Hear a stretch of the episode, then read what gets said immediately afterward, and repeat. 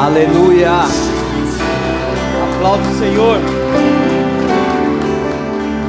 Pai, nós cantamos que as portas do inferno não prevalecerão contra a tua igreja.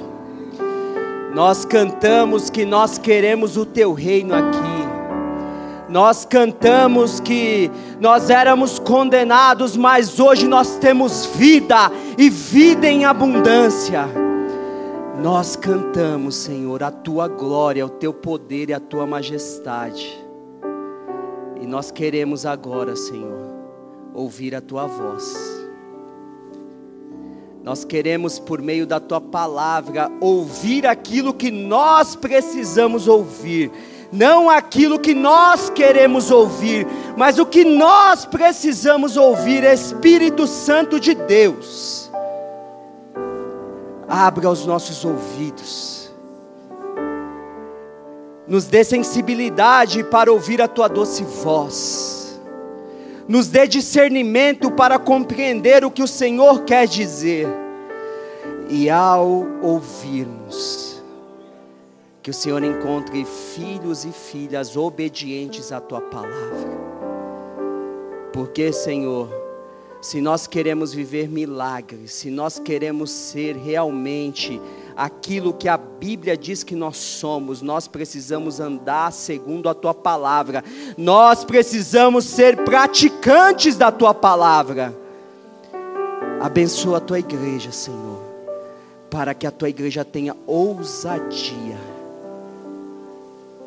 cheios do Espírito Santo, por onde quer que andares, obedecendo o Senhor e glorificando o teu nome, seja em casa, na rua, no comércio, na escola, na universidade, no trabalho, onde quer que nós estivermos, que nós possamos ser aqueles teus filhos que o Senhor olha e se agrada, aqueles teus filhos que falam e o Senhor manifesta a tua glória, em nome de Jesus, nós queremos, Senhor, ser testemunhas do Senhor, onde quer que estivermos porque o Senhor nos dá poder para que nós possamos testemunhar.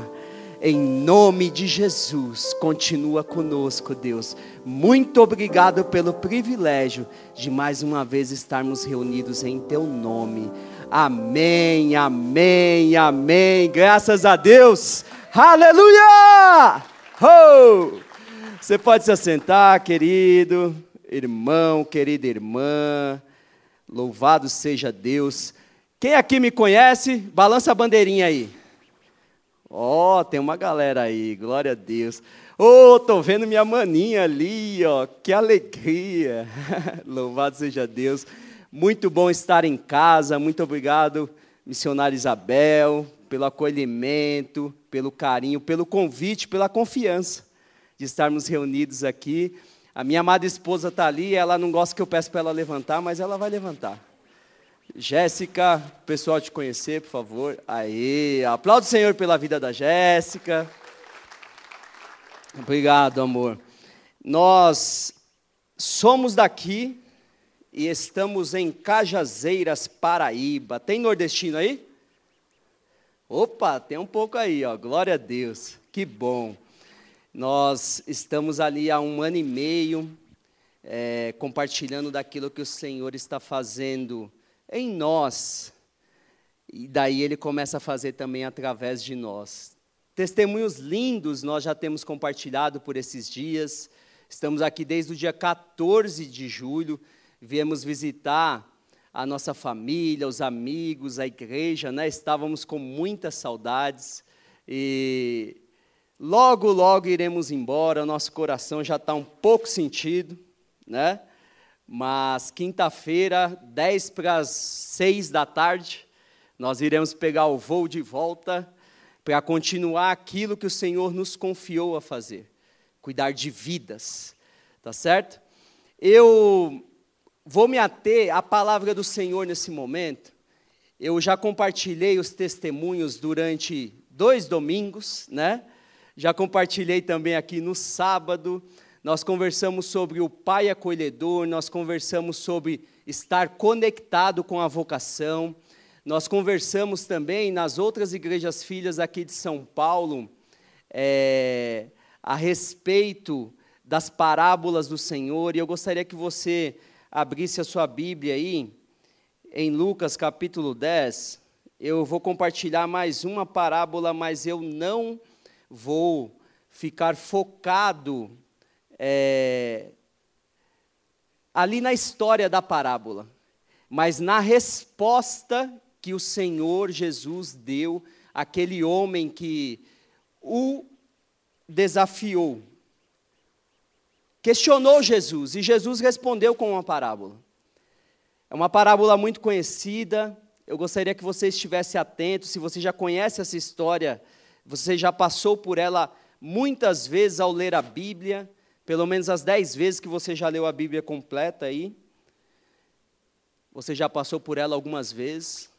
Eu gostaria que você estivesse aí atento, atenta para que o Senhor quer dizer a você nessa noite.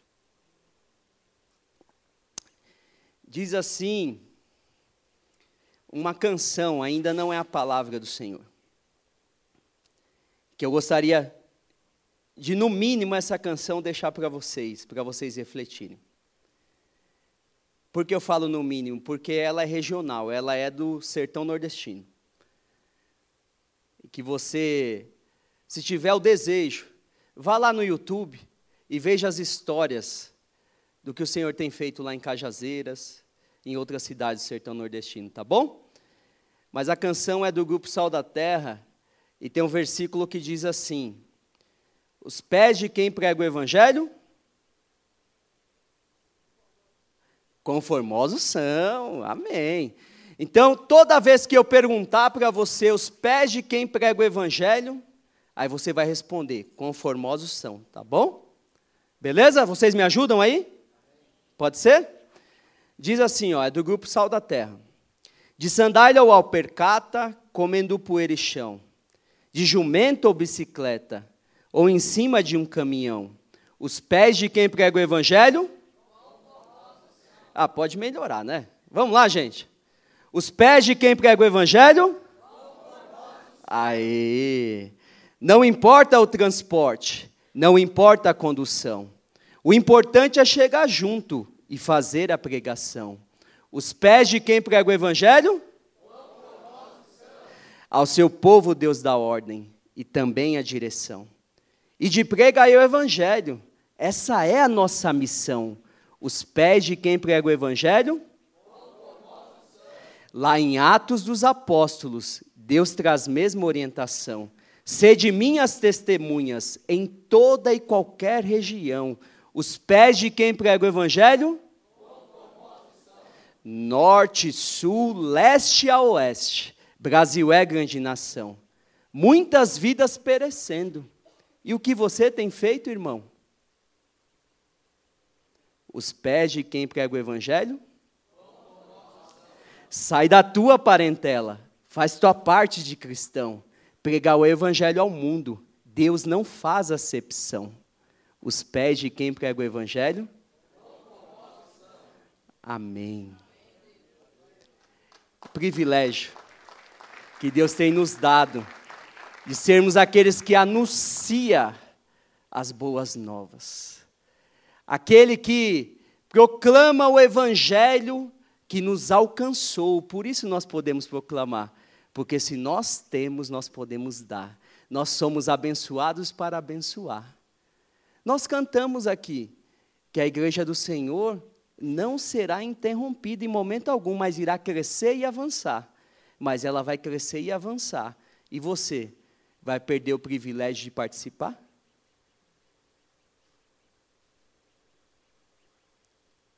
Eu quero refletir com você nessa noite sobre a necessidade de praticar aquilo que você crê. A necessidade de praticar aquilo que cremos. Nós vivemos em um tempo muito difícil, onde muito se fala e pouco se vive, onde a igreja é mais influenciada do que influencia onde a igreja se acomodou e vem buscar as bênçãos mas não desfruta da presença do abençoador. Lucas capítulo 10, versículo 25.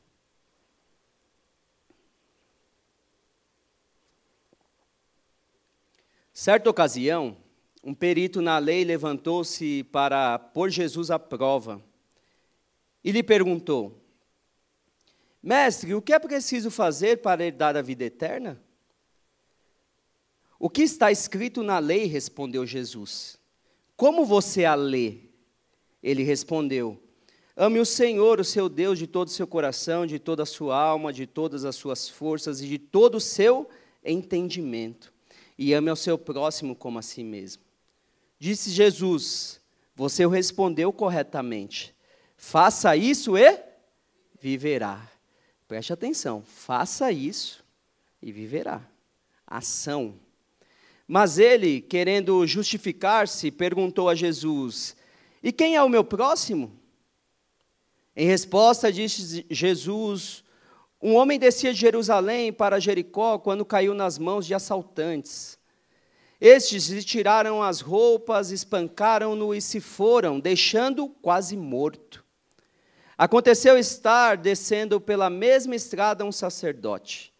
Quando viu o homem, passou pelo outro lado. E assim também um levita, quando chegou ao lugar e o viu, passou pelo outro lado. Mas um samaritano, estando de viagem, chegou onde se encontrava o homem e, quando o viu, teve piedade dele. Aproximou-se, enfaixou-lhe as feridas, derramando nele vinho e óleo depois colocou-o sobre o seu próprio animal, levando-o para uma hospedaria e cuidou dele. No dia seguinte, deu dois denários ao hospedeiro e disse-lhe: Cuide dele. Quando voltar, lhe pagarei todas as despesas que você tiver. Qual destes três você acha que foi o próximo do homem que caiu nas mãos dos assaltantes? Essa foi a pergunta que o Senhor Jesus fez àquele que o desafiaram. Qual foi o próximo? E ele respondeu bem, olha só. Aquele que teve misericórdia dele, respondeu o perito na lei. Jesus lhe disse: Vá e faça o mesmo. Fazer, ação, praticar, obedecer, ouvir, compreender, discernir, e colocar em prática. Nós temos as nossas crenças. Cada um de nós cresceu em uma família. Uma família que veio de uma outra família que passou ensinamentos em crenças. Nós trazemos traços culturais, nós trazemos manias, hábitos, nós trazemos escolhas que são baseadas na nossa formação. Mas uma vez que o Senhor nos alcançou, como diz a palavra, Ele nos amou primeiro, Ele veio ao nosso encontro, quando nós ainda éramos inimigos dele, pecadores. Mas Ele nos amou. E ele nos diz que nós recebemos uma nova vida. E essa nova vida, nós precisamos agora colocar em xeque o quê? Aquilo que nós cremos. Até aquele momento. E a partir daí ele vai construindo tudo de novo. Como um bebê recém-nascido que precisa dos cuidados, do alimento, do leitinho, até chegar numa papinha mais grossa, depois num alimento mais sólido. Essa deve ser a vida do cristão. Recém-nascido, cresceu, vai amadurecendo, amadurecendo, até poder uma, comer uma feijoada como eu comi uma que a minha mãe fez ontem, maravilhosa. Nós não nascemos de novo para continuarmos vivendo da mesma forma. Então nós precisamos identificar quais são as nossas crenças. Nós precisamos ser honestos, humildes e reconhecer que nós precisamos aprender. Sábio é aquele que teme o Senhor e sempre quer aprender. Nós precisamos, se for necessário, desconstruir algumas coisas em nossas vidas para construirmos novamente. E não mais segundo a nossa inteligência, capacidade, entendimento, intelecto, mas segundo aquilo que a palavra de Deus nos instrui a construir, edificar em nossas vidas. Só que para crer é necessário o quê? Compreender. Tanto é que o Senhor Jesus pergunta isso para o homem: como você lê a palavra, as escrituras? Como você a compreende? E para conhecer é necessário examinar, estudar. Nós não podemos ser aqueles que não se preocupam em checar aquilo que nós ouvimos e aprendemos.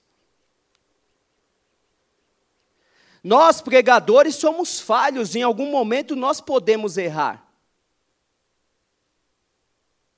E se você examina as, Escrituras, a palavra, na palavra você tem toda a autoridade, não para criticar, para maldizer, mas para exortar e edificar a vida do pregador. E isso é no seu ambiente de trabalho também, no seu contexto, onde você convive, onde você está inserido. Porque nós escutamos, parece que existem milhares de evangelhos, quando há apenas um. Você escuta aqui desse púlpito o evangelho. E quando você está passando ali, parece-me que já tem outro evangelho. E quando você chega em casa e você liga o seu smartphone, você já vê um vídeo de um outro evangelho. E assim por diante. Mas quem está te enganando, te engana porque você não está examinando aquilo que você crê. Nós não podemos aceitar qualquer evangelho. Existe apenas um evangelho o Evangelho do Senhor Jesus. Esse de fato nos traz as boas novas de salvação para todo aquele que crê. Esse de fato tem poder. Esse de fato penetra no mais profundo do nosso ser. Esse de fato nos salva, nos transforma e nos dá vida. Sabe, parece que o Evangelho é tanto um quanto superficial em alguns lugares. E nós não podemos entrar nesse comodismo de não nos aprofundarmos no Evangelho. Nós precisamos examinar, estudar, porque o próprio Senhor Jesus falou isso em João 5,39. Vocês estudam cuidadosamente as Escrituras, porque pensam nelas, vocês terem a vida eterna. Estudam cuidadosamente.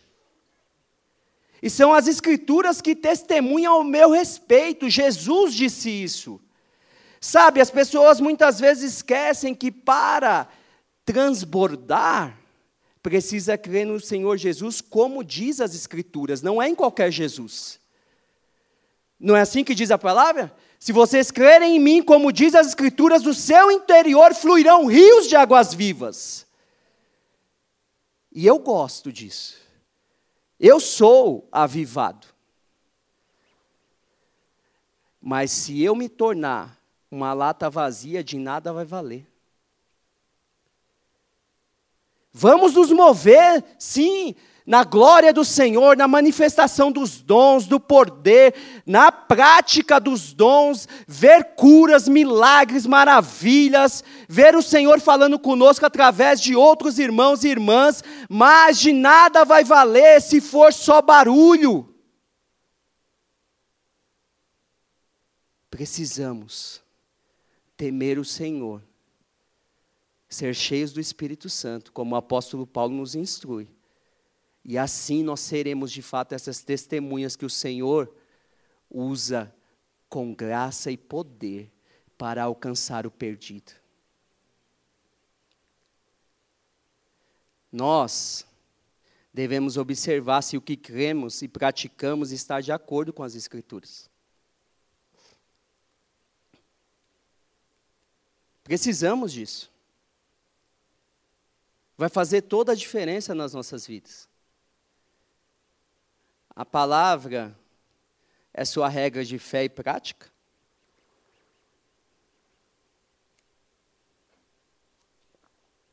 A palavra de fato governa a sua vida? Ela te direciona, te orienta e te capacita a viver aquilo que ela diz? Há momentos na nossa vida que é muito difícil nos posicionarmos.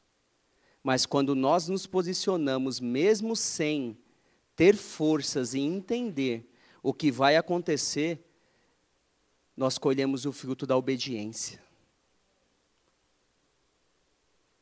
E cabe a nós, como filhos de Deus, colher o fruto da obediência ou da desobediência. Nós temos um dono, Ele é Senhor sobre as nossas vidas. Não dá mais para ficar como esse perito na lei, esse doutor da lei, questionando Jesus e dando desculpas. Ah, mas por que isso? Por que aquilo? Quem é isso? Quem é aquilo? Se Deus falou, está falado. O que nós precisamos é obedecer. E não há lugar melhor para estar a não ser no centro da vontade de Deus. Seja honesto com você mesmo. Cheque suas crenças. Versículo 26 diz assim: Então Jesus lhe perguntou: O que está escrito na lei? Como você a entende? Como você entende as Escrituras? O que está escrito na Bíblia, palavra de Deus, o que está escrito? Como você compreende? Como você a lê? Como que você a estuda? Como que você aplica na sua vida diariamente? Como? Se não estiver de acordo com as Escrituras, permita o alinhamento. Deus é um Deus de graça. O que Deus mais quer é que nós estejamos alinhados à vontade dEle, à palavra dEle, o direcionamento dEle, viver o que Ele tem para nós, é o que Deus mais quer. E todos nós temos arestas a parar. Todos nós temos pontos cegos e nós devemos orar como o salmista orou: Senhor, vê se há em mim algum caminho mau e guia-me pelo caminho eterno. Nós temos que orar sim. E nós não devemos ter medo, porque se Deus mostrar alguma coisa é para que nós possamos ser transformados, santificados naquela área, e a partir desse momento sermos uma testemunha viva de que Deus transforma. Deus muda o caráter, Deus muda no mais profundo. Deus pega um homem machista e transforma num homem segundo o seu coração. Deus pega um pai que não tem responsabilidade com os filhos e coloca um pai agora que ensina a criança no caminho que ela deve andar e assim por diante. Tudo começa na família, não foi isso que nós vimos aqui? E nós vemos sempre. E nós vemos por quê? Porque a palavra de Deus diz isso. E por que, que não começa na nossa família?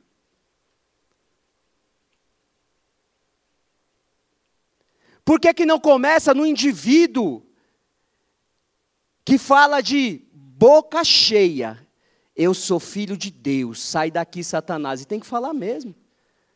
Em nome de Jesus eu te repreendo. É assim mesmo, porque a palavra ensina, mas viva também. Obedeça, pratique. Se você estiver de acordo com a palavra, meu irmão, mova-se, viva, sabe? Flua. Aquilo que Deus está derramando sobre a sua vida, derrama sobre a vida do seu vizinho, da sua família, dos seus funcionários, do seu patrão. Flua. Deixa Deus te usar. Não é assim que nós falamos? Deixa Deus te usar. Avance. Agora, se for necessário corrigir alguma coisa, corrija. Deus se agrada, Deus se alegra e Deus usa tudo isso para a glória dele. A gente canta com as crianças, né? Havia um homenzinho torto que morava numa casa torta. Não é assim? Jesus endireitou? Então vamos embora. Avança. Pare de colocar obstáculos e pratique o que você tem como orientação segundo a palavra. Muitas vezes nós recebemos a palavra, nós somos orientados, Deus fala, faça. E nós ficamos ainda questionando, botando Deus à prova. Sabe? Deus fala mais uma vez e Deus está gritando. Se a palavra do Senhor não bastar, o que mais vai acontecer? Eu creio que Deus fala conosco de diversas formas. E eu já tenho, já tive e tenho diversas experiências com isso. Vou contar uma para vocês.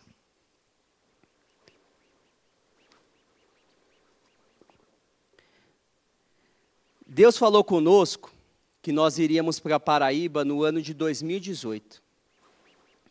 Eu estava no segundo ano do seminário. Sou casado com a Jéssica há 15 anos, temos dois filhos. Vai completar, né, amor? 15 anos agora em outubro. Temos dois filhos. Nascemos aqui, fomos criados aqui, moramos aqui a vida toda. E quando a gente recebe uma notícia assim, e como que eu recebi essa notícia? Em 2015 eu havia conversado com um pregador nessa casa, ele era de fora, do Nordeste, pedindo para que ele desse atenção para uma região do sertão nordestino, que é Cajazeiras, onde nós moramos hoje, e uma cidade ao lado chamada Baixio, eh, fica no estado do Ceará.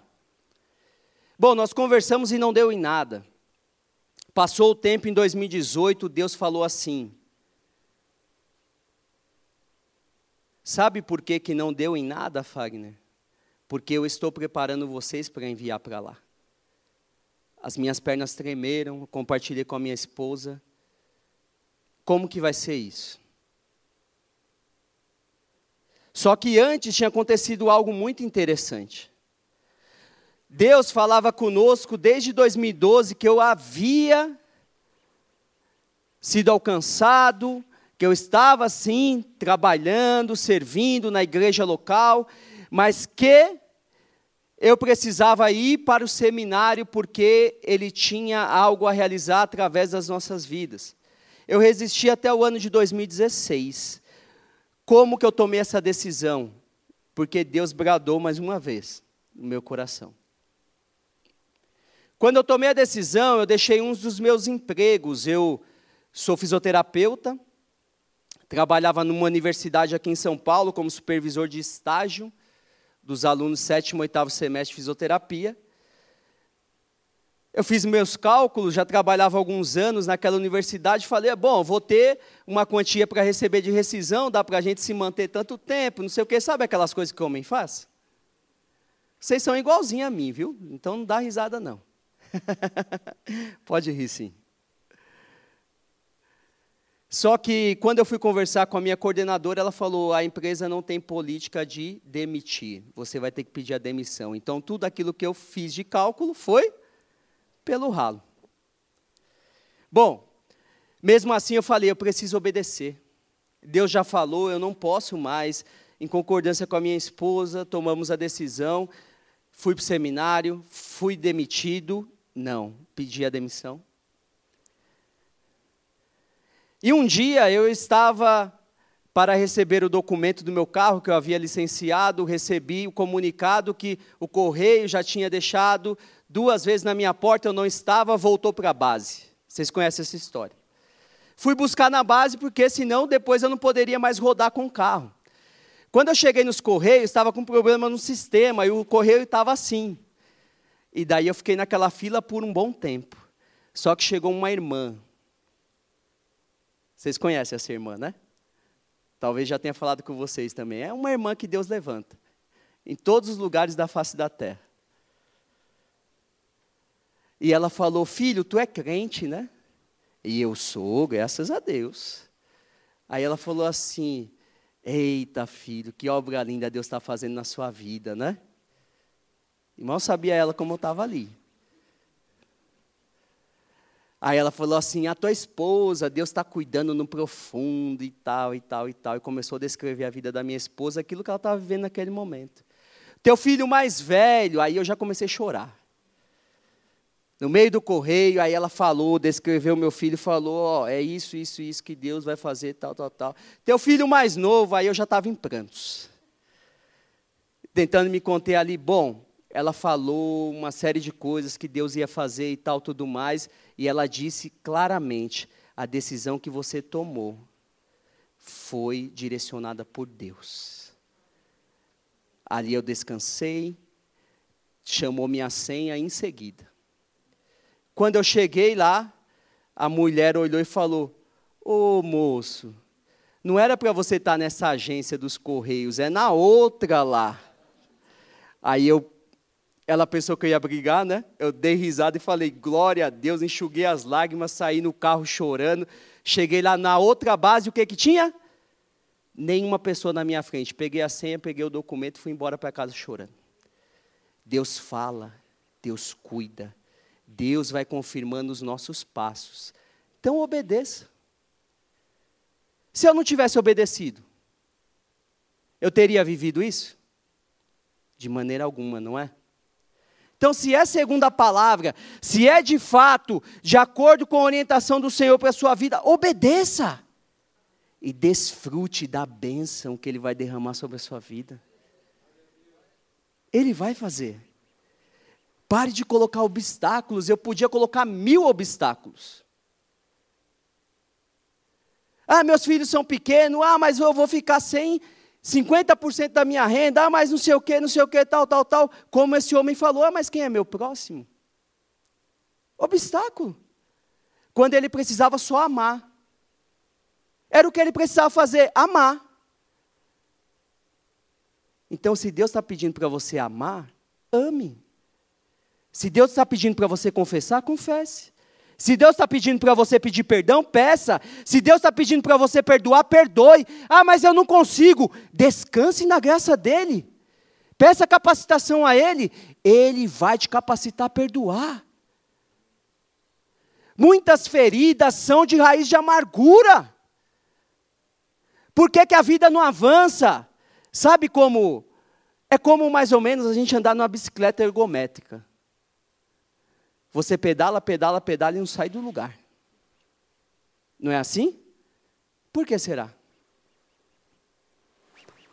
Então, seja honesto com você mesmo, cheque suas crenças, cheque.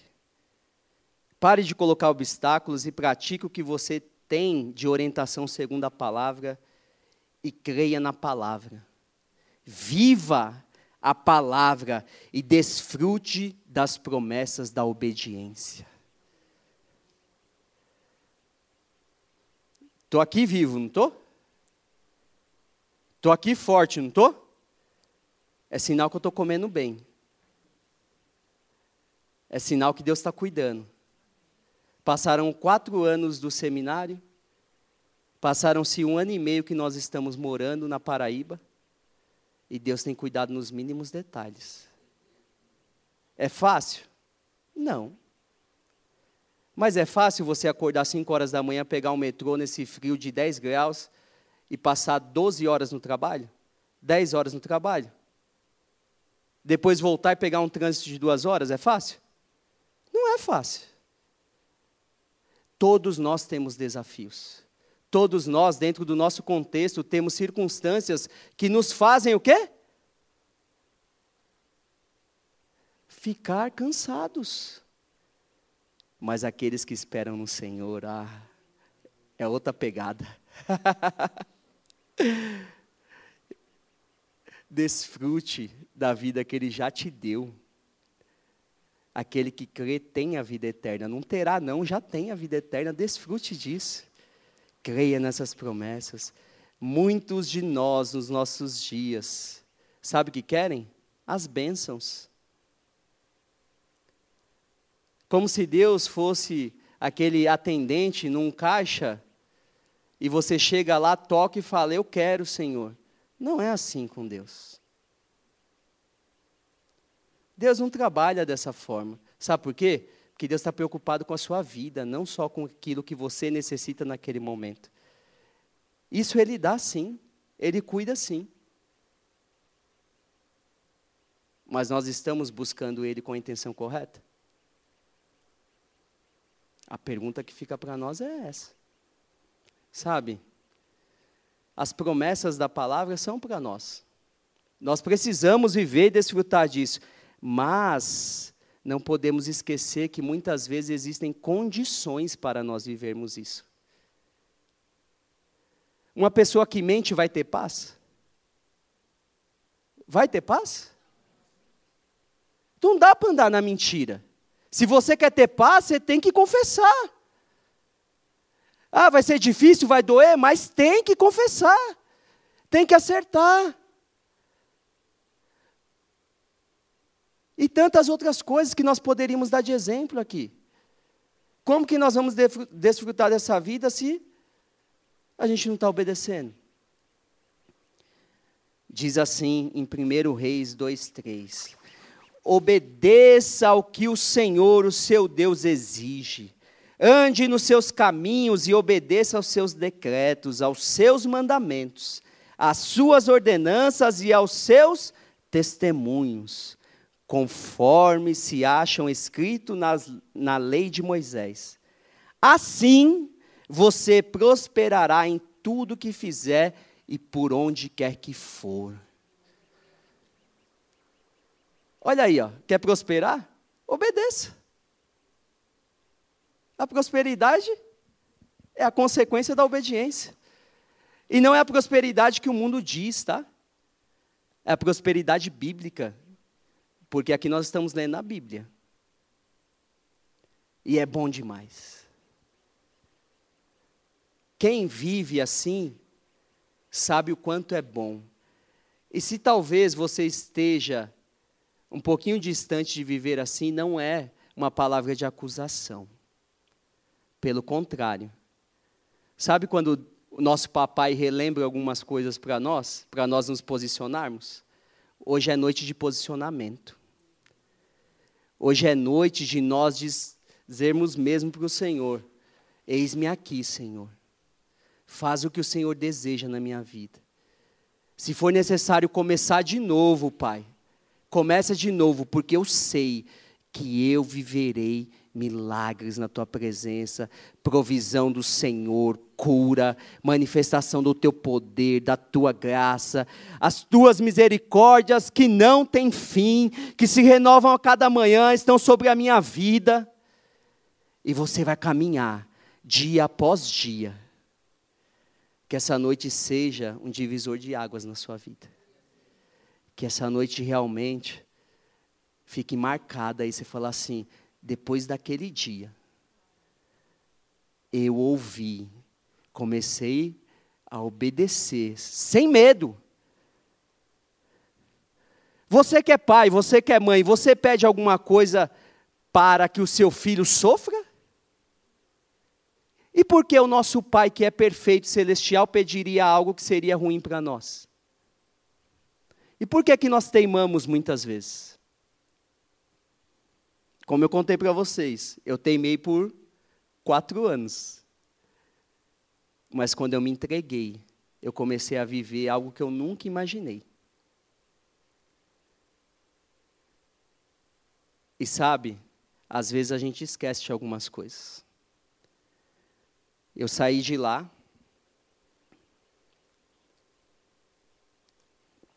E o que é lindo é que eu não programei nada disso para falar, tá? Desses testemunhos. Eu saí da empresa, comecei a estudar, e no ano de 2019, na correria, na loucura da rotina de São Paulo, tentando buscar o sustento para casa, eu comecei a trabalhar mais do que devia. Alguém já fez isso? Ou só eu sou pecador aqui? Trabalhei mais do que devia. Estava adoecendo. comia dentro do carro.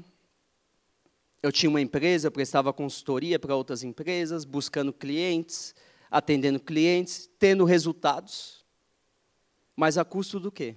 Da minha saúde. E às vezes de chegar em casa e não dar atenção que eu devia para a minha família.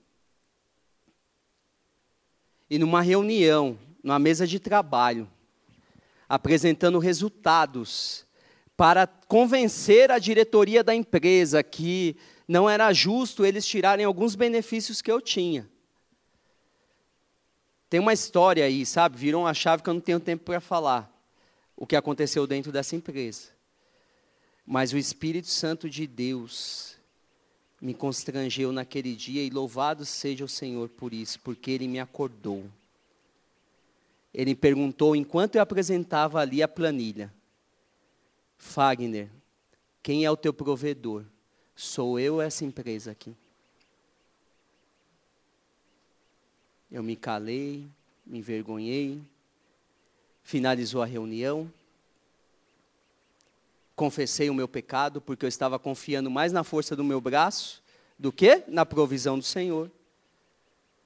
E comecei a me desligar daquilo. Foi um processo, não é do dia para a noite assim também.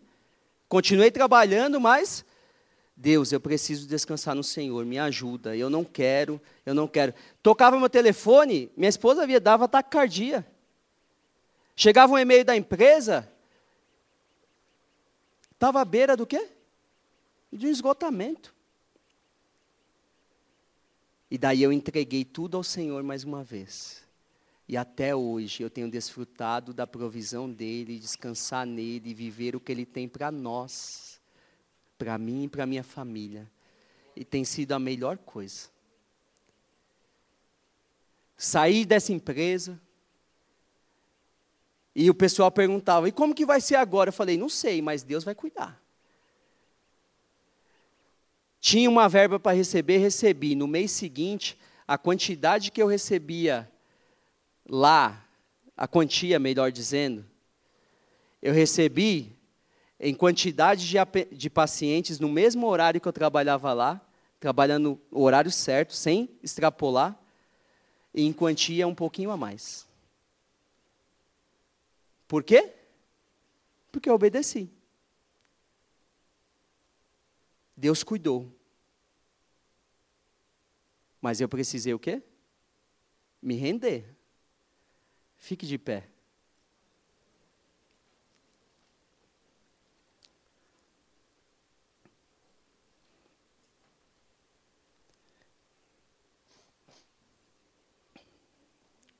Consagre ao Senhor tudo o que você faz, e os seus planos serão bem-sucedidos. Consagre ao Senhor tudo que você faz, e seus planos serão bem-sucedidos. Nós estamos no ano do assim cremos, assim vivemos, não é? Você crê na palavra de Deus? É a sua regra de fé? que seja de fé e prática, em nome de Jesus. Cremos em Jesus como Filho de Deus e vivemos tudo o que Ele é. Cremos em Jesus como o verdadeiro pastor e vivemos debaixo de Sua graça. Cremos em Jesus como o único modelo e vivemos pela transformação do Espírito.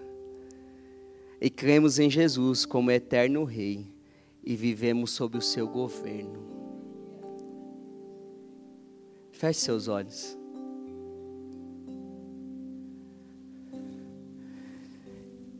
Espírito Santo de Deus, o Senhor conhece cada coração aqui, o Senhor conhece cada história, o Senhor conhece cada trauma também.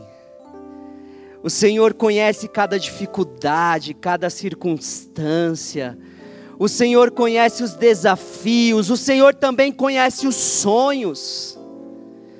E muitos dos sonhos foi sim dado pelo Senhor para os teus filhos. Mas talvez pelas dificuldades, pelas circunstâncias, foram esquecidos, guardados, colocados de lado.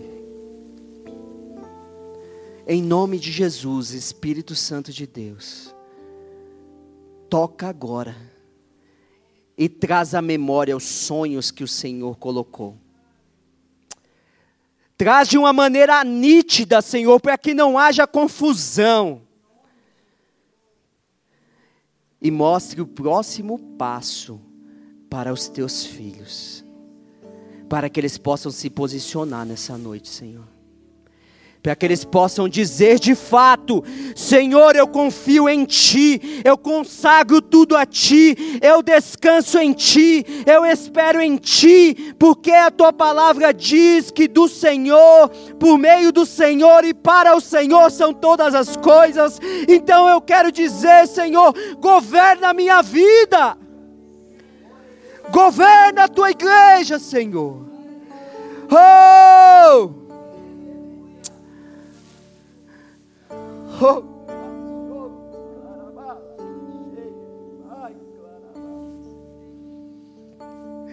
Pai, aqueles que estão sem força para se posicionarem nesse momento, eu peço, Espírito Santo de Deus, renova as forças, toca, Senhor, levanta o abatido, cura o ferido, restaura, em nome de Jesus. Meu irmão e minha irmã, enquanto essa canção toca, como uma demonstração do posicionamento diante do Senhor, que é o teu Deus, o teu dono, o teu Salvador, o teu Pai. Você vem aqui e nós iremos orar por você. Nós iremos orar com você. Dê esse passo, se posicione nessa noite, em nome de Jesus.